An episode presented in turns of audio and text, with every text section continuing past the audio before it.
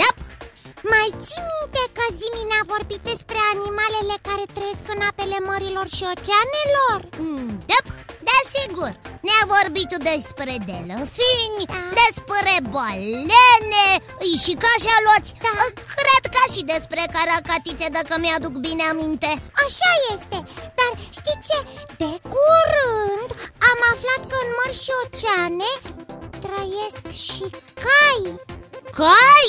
Da. Nu se poate Caii sunt mamifere terestre Adică animale care trăiesc pe pământ, nu în apă Da, eu am aflat că trăiesc și în apele mărilor Știi ce? Nu mă înțelege greșit Nu este vorba despre cai cu patru picioare Mă, Dar cu câte picioare? Cu trei?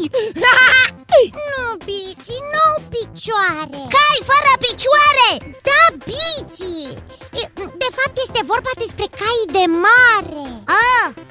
Am auzit de ei Sunt căluți de mare care n-au picioare, ci înotătoare Ei trăiesc în mare Exact despre ei este vorba A?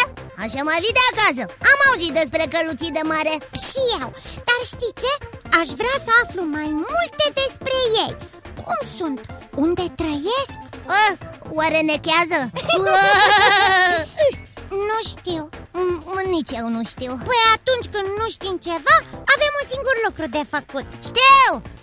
Trebuie să apelăm la serviciile lui Zimitot. 3-3 și Zimitot! Da, iții, da, biții, pe recepție, ca de obicei. Eu și cu Piții vrem să te întrebăm ceva. Știu, iții, am recepționat discuția voastră și am și inițiat secvența de căutare cu acest subiect. Secvență de căutare cu subiect Căluțul de mare. Când sunteți gata, pot începe expunerea datelor. Suntem gata Poți începe. Deși aș prefera să ne răspunzi la întrebări. În regulă, atunci așa voi face. Aștept întrebările voastre Căluțul de mare trăiește în toate oceanele lumii, cu excepția Antarcticii. Îi plac apele tropicale și temperate. Trăiește mai mult lângă maluri, în jurul coralilor, printre algele de pe fundul oceanelor sau oriunde sunt ierburi marine în care se poate ascunde. Și cum arată? Corpul căluțului de mare are forma literei S.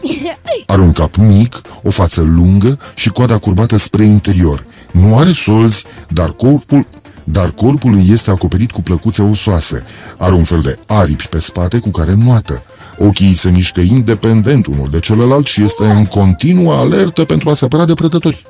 Are dimensiuni cuprinse între 5 și 20 de centimetri și poate fi colorat în roșu, galben și auriu. Pare a fi foarte drăguț Ce ciudat!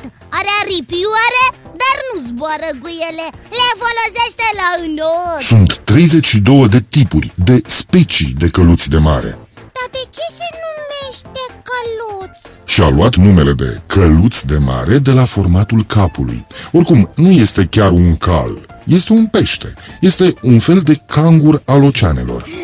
Un fel de cangur? De ce? Pentru că tatăl are un marsupiu ca și mama cangur. Femela lasă ouă care stau în marsupiul tatălui până la nașterea puilor.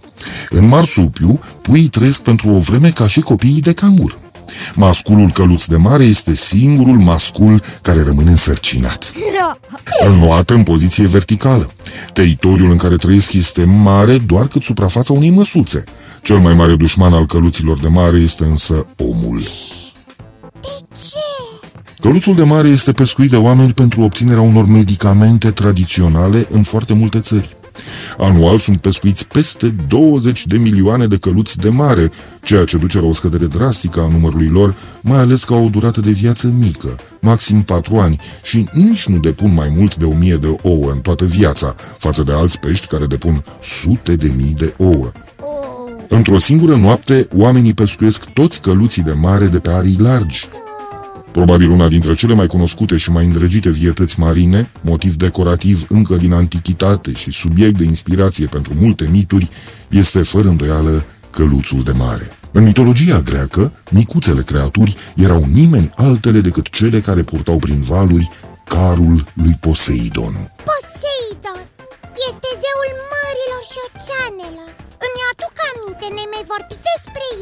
Dincolo însă de aspectul său straniu, neobișnuit în lumea vietăților marine, căluțul de mare rămâne un pește atipic, ciudat atât prin comportament cât și prin modalitatea de reproducere.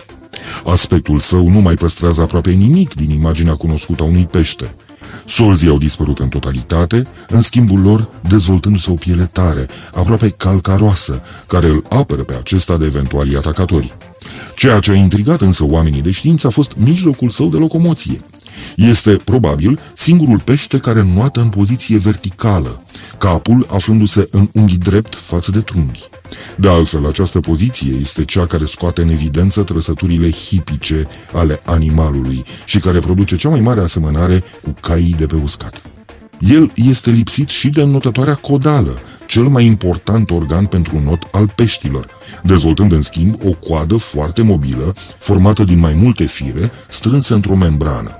În timp ce se odihnește, calul de mare își încolăcește coada în jurul algelor, evitând astfel să fie purtat de către curenții marini. Ce ființe delicate și inofensive Îmi pare rău că oamenii vânează uh, Pardon, pescuiesc Iții, biții, Da, pânzimi tot acum va trebui să mă retrag pentru reîncărcarea acumulatorilor. Așa că vă spun la revedere și ne reauzim data viitoare tot aici, la Zimi Tot. La revedere și vouă, copii, și nu uitați că aștept în continuare întrebările voastre pe adresa zimitot, coada lui maimuță, itibiții.ro. Încă o dată, la revedere! La revedere, zimi tot!